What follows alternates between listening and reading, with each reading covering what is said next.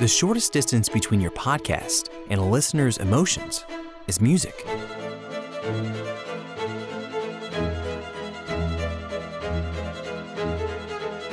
Welcome to the Pod Lab, a podcast movement original series.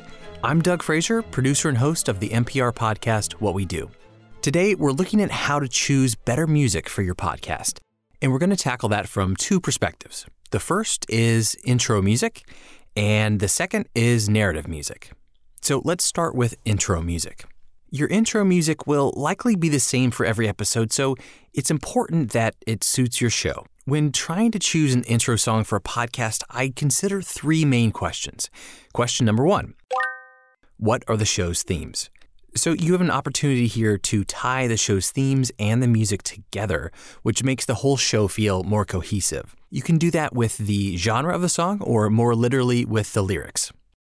Question number two What do you want a listener to feel? If your show is about pop culture, maybe you want the intro music to be energetic and have a bit of a, a snap to the step. If your show is about the infinite possibilities of the cosmos, you may want something more fluid and, and thought provoking. The third question is more personal, and this is really, to me, I think, the biggest question of the three. Does the song make you excited to work on your podcast? When you're listening to your favorite podcast and you hear the show's music, you get that sense of being locked into the show, right?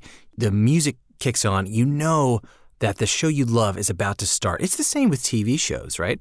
That's what intro music can do. It's it's sort of um, a warm up. It's an invitation into this world that you're about to enter.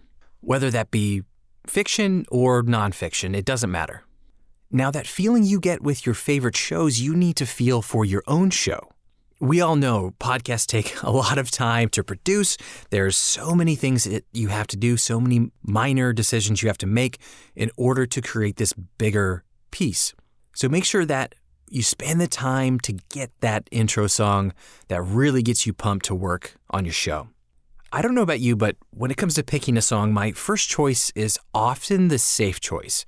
It's one that may work, but it doesn't have um, like a grit to it. It doesn't have the feeling that it doesn't necessarily bring the show to life. Sure, it could fit nicely, but I don't want nice. I want the listener to, to feel something, and nice rarely evokes emotions. So for me, the safe choice is usually a bit boring. So here's the challenge to consider when picking your song. What if you didn't play it safe? What if instead you went with a track that was less middle of the road and more hitting someone in the middle of the chest? So less of this and more of this.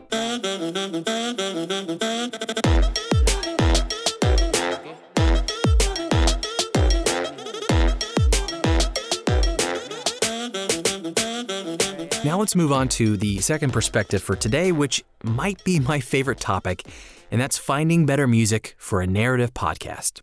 The kind of music that breathes life into a scene. And a side note here, besides being my favorite topic, it's also one of my biggest time wasters. What happens is I uh, I visit a place like Artlist or any other music subscription service, and I just become obsessed with collecting. I hear a good song, and it may not even be for the project that I'm working on right now, but I want to put it in my cart and have it just in case in the future that I may need it for another show, right? And so it turns into this ridiculous situation where I will, instead of going in to pick one song, spending 15 minutes to grab it, and then moving forward, it'll be two or three hours later. And I've got 25 songs. And um, now I am way behind on what I need to get done. So, as silly as this may sound, if I don't give myself a time limit on how long I'm allowed to search for music, I could honestly just do that all day because it's so much fun to do.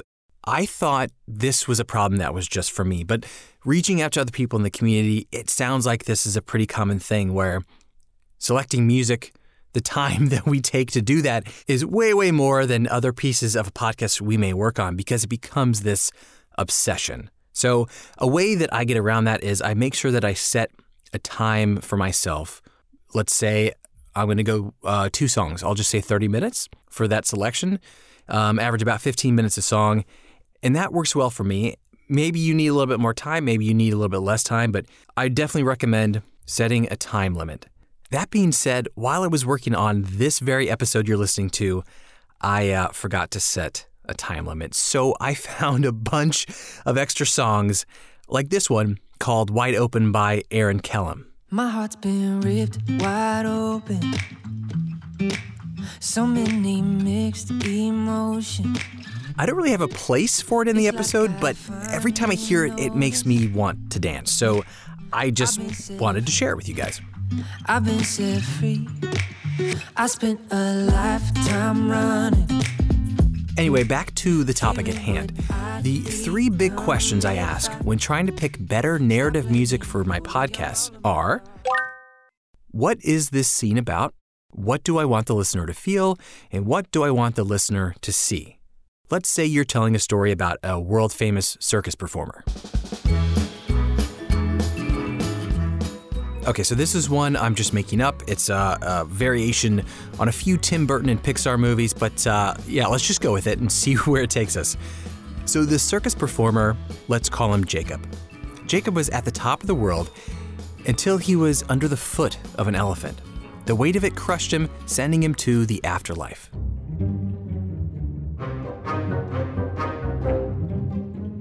Here, I want a similar sounding song to the opening, one that kind of feels like the circus, but gives you an additional sense of movement. Because now Jacob is in the streets of Death Mountain where everyone, including himself, is a ghost. So there's a little bit of panic and a little bit of confusion weaved in there as well. But still, I want it to be light and playful, right? This is not a drama.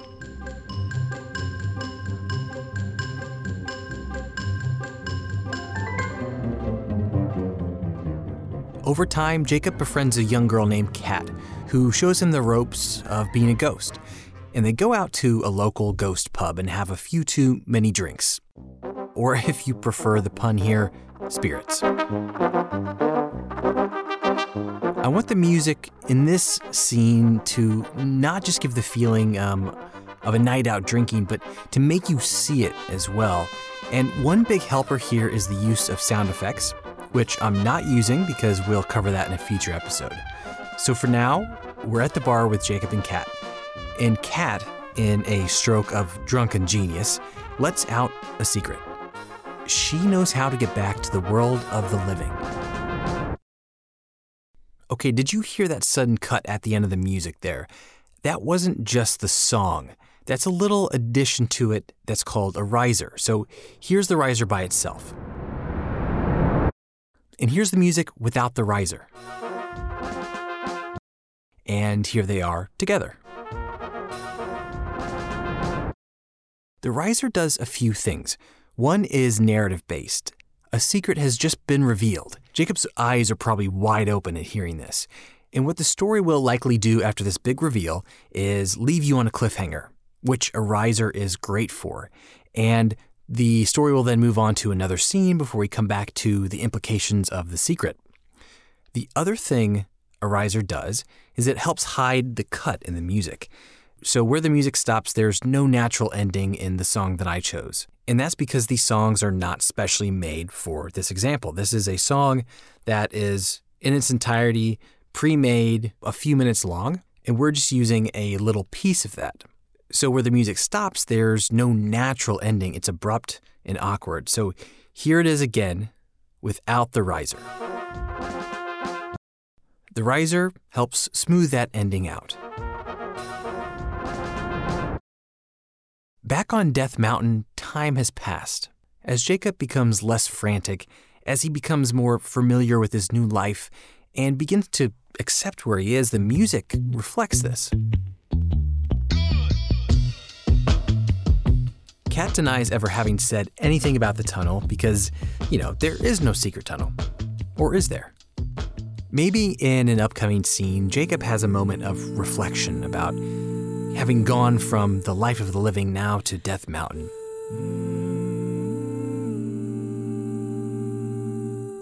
Eventually, Kat learns more about his past and sees how much happier he is in the world of the living, so she shows him the tunnel. But there's some big, nasty bad guy blocking the way. And somewhere within the story's lore, it was predicted in some mythological book that was found in the back of a library somewhere that talks about the existence of the tunnel and also the existence of this beast you have to go through in order to make your way to the land of the living. So naturally, a battle breaks out.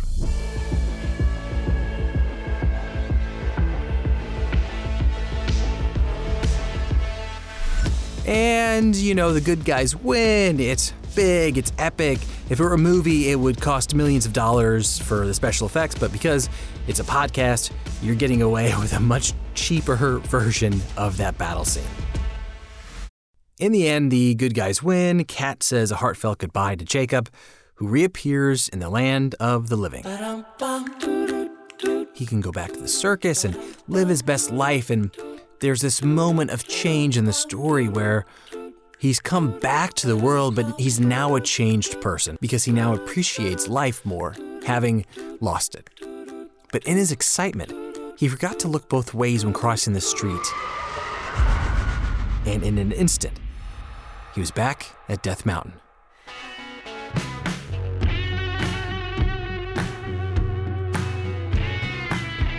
Now it's time to hear a question from the podcast movement community. This week's question comes from Dan Hines. My favorite podcasts are ones that tell great stories, where they get great stories out of their guests. But I am a lost on how to do that. How can I tell the difference between a great interview question and a terrible interview question in order to get these stories out of my guests? Dan, thank you for such a great question. There are plenty points of view on an answer to this, but I like to stick to three basic rules when it comes to getting the best stories from my guests. Rule number one ask one question at a time. So if I ask, What were you like as a kid? And how do you think that affected you as an adult? And do you think it's possible for people to recover from their childhoods? The line of questioning makes sense, but you're sending your guest off into three different directions. So just pick one and hold back on the other two. Ask, what were you like as a kid, and see where the interviewee takes it. It may wind up that a story emerges and the other two questions you are going to ask become moot points. So ask one question at a time. You don't want them focusing on trying to remember three parts of your, your five part question. You want your guest to tell a story in a, a natural, comfortable way. And to see what this feels like, go on the other side, have someone interview you, and see how their questions affect the sort of answers that you give. Rule number two ask open ended questions. If you ask a yes or no question, you'll get a yes or no and not much else. The same goes with questions that are, are set up for one word answers. But like any rule, there are exceptions. For example, to continue with the theme of childhood here, if I ask someone what their favorite toy was as a kid, I'll likely get a short answer. You know, probably just the name of the toy, and that's it. But if I have a follow up question ready, such as, What made that toy so special? then I'm using a non open ended question to ease into a deeper story. On the same note, uh, something else I like to keep in mind is to be simple with your questions. As a general rule, the more complex the question, the simpler the response. And conversely, the simpler the question, the more in depth the response. Give your guest a simpler question and give them that space to pull on the string on their thoughts and to, to thumb through their memory files. And finally, rule number three commit to curiosity. To me, this is hands down the most important rule because when you show you're listening and that you're curious about what your interviewee is saying, they'll be more willing to open up and tell you those deeper stories that you're searching for. Do things like reference what they said earlier or relate their story to one of your own without going too far on the side of, of oversharing or, or taking too much mic time. And also, in, instead of moving on to your next question, respond to their answer by asking, why?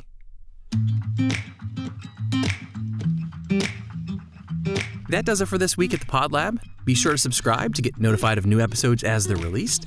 And if you'd like to be featured in a future episode, submit your question at the Podcast Movement Facebook page. Until next time, keep experimenting. The Pod Lab is a podcast movement original series produced and hosted by me, Doug Fraser. Stop playing goalie on all of my thoughts, yeah. Speaking out straight from my heart, but now I see. But now I see. Oh, I see this love is taking over, breaking through my chest and overflowing with every single